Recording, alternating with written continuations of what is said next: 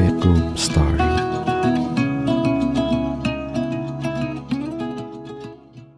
เรื่องที่ผมอยากจะมาแชร์ให้กับเพื่อนๆในค่ำคืนนี้นะครับ เป็นเหตุการณ์นะที่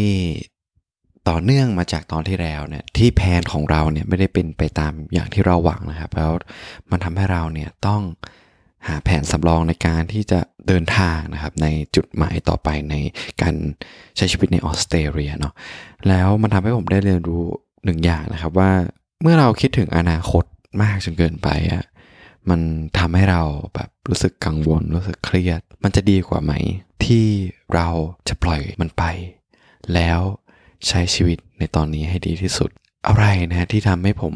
คิดอย่างนี้ แล้วก็ เรื่องอะไรที่ผมได้ไปเจอมาในอาทิตย์ที่แล้ว มาลองฟังไปพร้อมๆกันครับ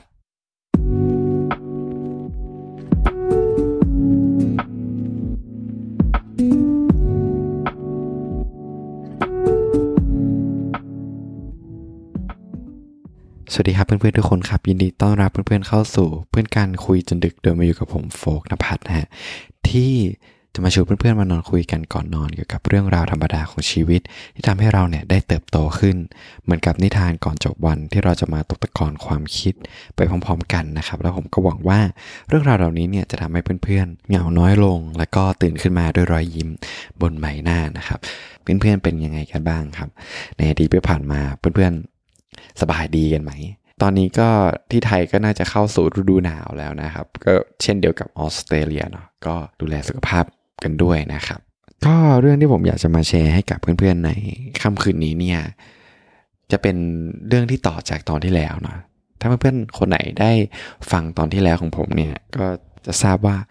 เราได้เจอเหตุการณ์หนึ่งที่เราเนี่ยมีแพลนว่าจะไปทำงานในอีกเมืองเมืองหนึ่ง นี่ยแล้วก็เป็นการตกลงกันเรียบร้อยก็คือ เป็นอะไรที่ชัวร์มากในตอนนั้น แต่ว่าในเมื่ออาทิตย์ที่ผ่านมา เราก็กลับโดนปฏิเสธว่าเราไม่สามารถทำงานนั้นได้ แล้วมันทำให้เรารู้สึกเคว้งคว้างมาก แล้วก็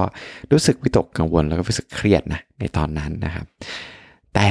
เมื่อมาถึงในอาทิตย์นี้เนาะผมก็รู้สึกว่าก็โชคดีเหมือนกันเนาะที่ว่าเพื่อนที่เคยชวนผมไปทำฟาร์มเชอรี่ที่แทสเมเนียเนี่ย เออเราก็ถามเขาว่าเออมันมียังยังมีตำแหน่งว่างให้เราไปทำไหมเงี้ยก็โชคดีนะครับว่ายังว่างนะก็ถือว่า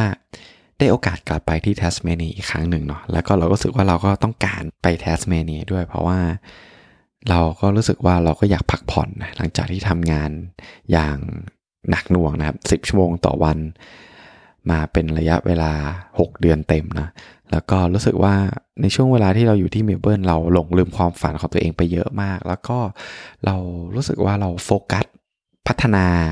กับความฝันหรือกับ project ที่เราจะทำน้อยลงเยอะมาก ๆ เลย ถือว่าเป็นโอกาสที่ดีที่ได้กลับไปที่แทสเมเนียเนาะแต่เชื่อไหมว่า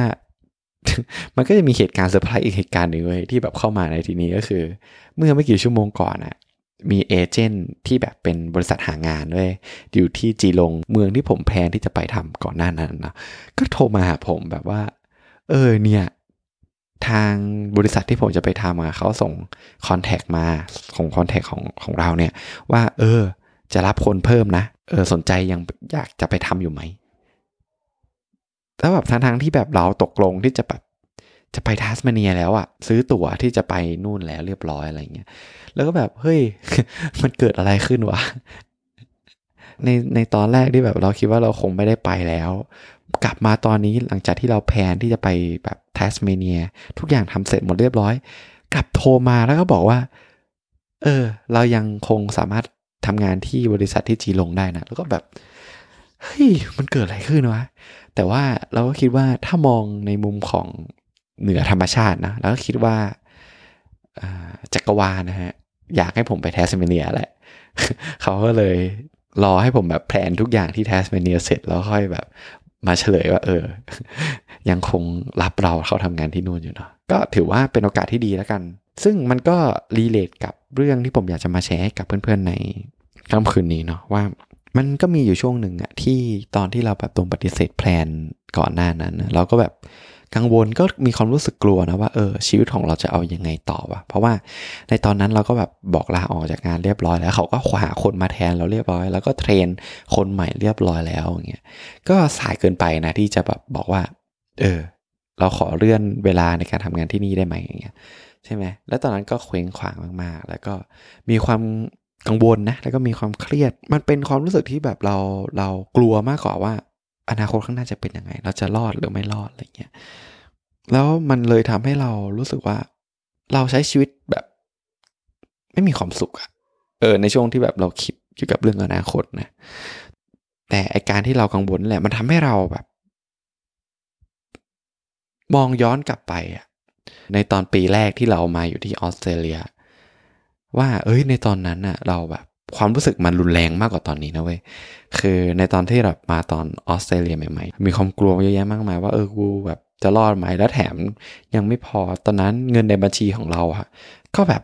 มีอยู่แค่พันดอลสองพันดอลที่แบบว่าสามารถอยู่ที่ออสเตรเลียได้แบบแค่เดือนเดียวอะไรเงี้ย มันก็เป็นอะไรที่น่ากลัวมาก แล้วก็รู้สึกว่าเออแล้วปัจจัยอะไรวะที่แบบทำให้เราแบบในตอนนี้เรากลัวน้อยลง เรื่องที่เรากลัวในทุกเรื่องในอนาคตอะพอเวลามันผ่านไปนะ ผ่านไปหนึ่งปีอะ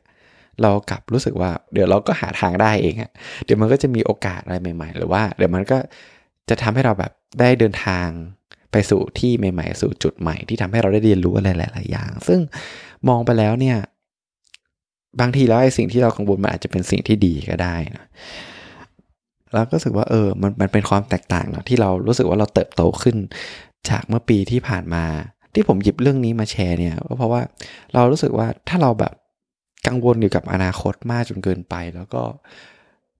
กลัวมันจนเกินไป บางทีแล้วมันอาจจะทำให้เราไม่กล้าที่จะตัดสินใจในการที่จะ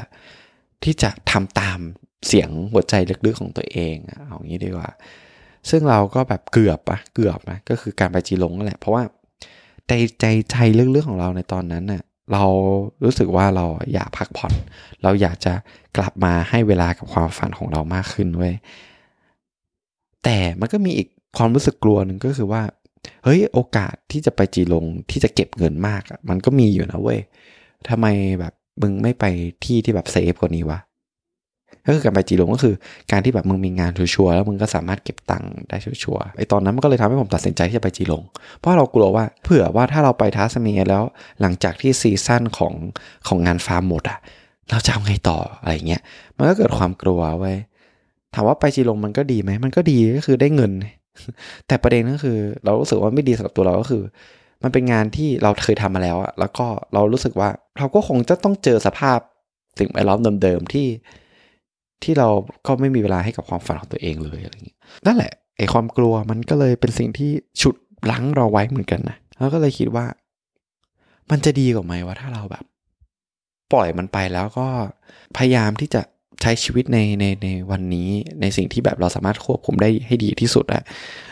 แล้วเราอาจจะรู้สึกดีกว่าก็ได้ทำไมผมถึงพูดอย่างนั้น ก็เพราะว่า มันมันมันมีสิ่งหนึ่งที่เราได้เรียนรู้จากการที่เราเราทำงานวันสุดท้ายเว้ยเมื่อวันศุกร์ที่ผ่านมา เรารู้สึกว่าเราดื่มด่ากับกับตอนนั้นมากๆเลยก็คือแบบ เราพยายามที่จะเก็บเมมโมรีเกี่ยวกับรอยยิ้ม รู้สึกว่าเราชื่นชมมันมากกว่าเดิมอะ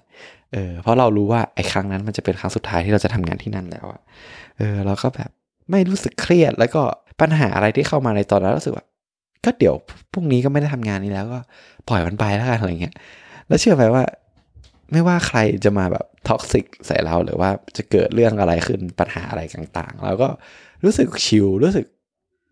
โล่งแล้วรู้สึกว่า เออ มันก็เป็นอย่างนั้นแหละเราก็ไม่สามารถแก้ไขอะไรมันได้ แล้วทำให้เรารู้สึกว่า เออ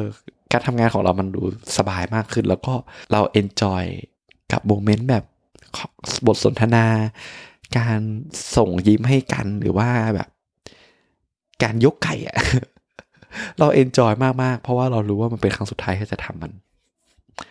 แล้วเราก็คิดว่าเอ้ยทำไมเราไม่เอาไอ้ไอ้สิ่งที่เราแบบแนวคิดอย่างเงี้ยมามามาประยุกต์ใช้กับตัวเราก็คือทำไมเราไม่คิดว่าแบบ วันนี้อาจจะเป็นวันสุดท้ายของเราก็ได้นะเออทำไมเราไม่ดื่มด่ากับปัจจุบันให้มากขึ้นเนาะทำไมเราถึงแบบต้องมาวิตกกังวลเกี่ยวกับอนาคตแบบมากๆมากๆทั้งๆที่บางทีความกังวลอยู่นั้นมันอาจจะไม่มีจริงก็ได้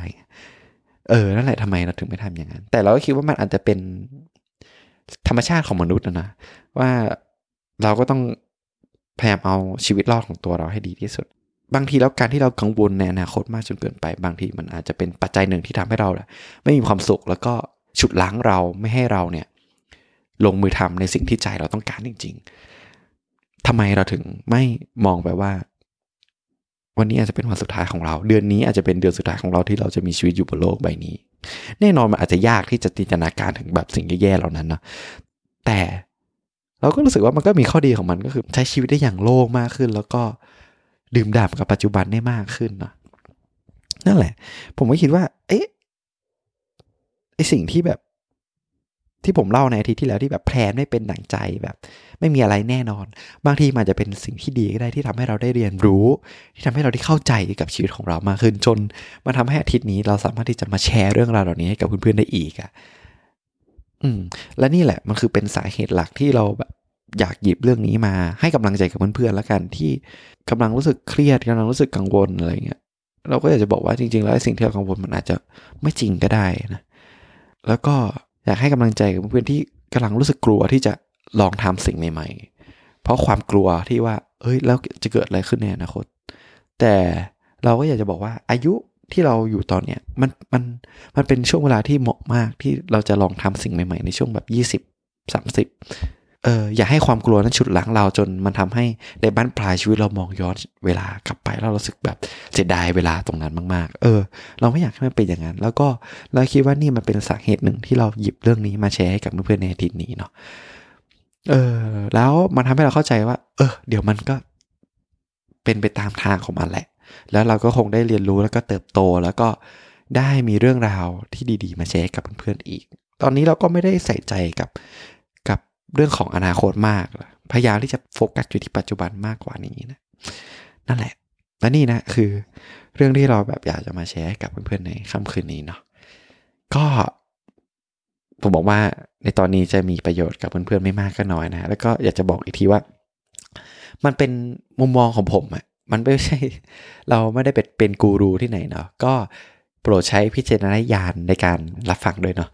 ก็สำหรับค่ำคืนนี้นะ เรื่องที่ผมอยากจะมาแชร์กับเพื่อนๆก็มีเพียงเท่านี้นะครับ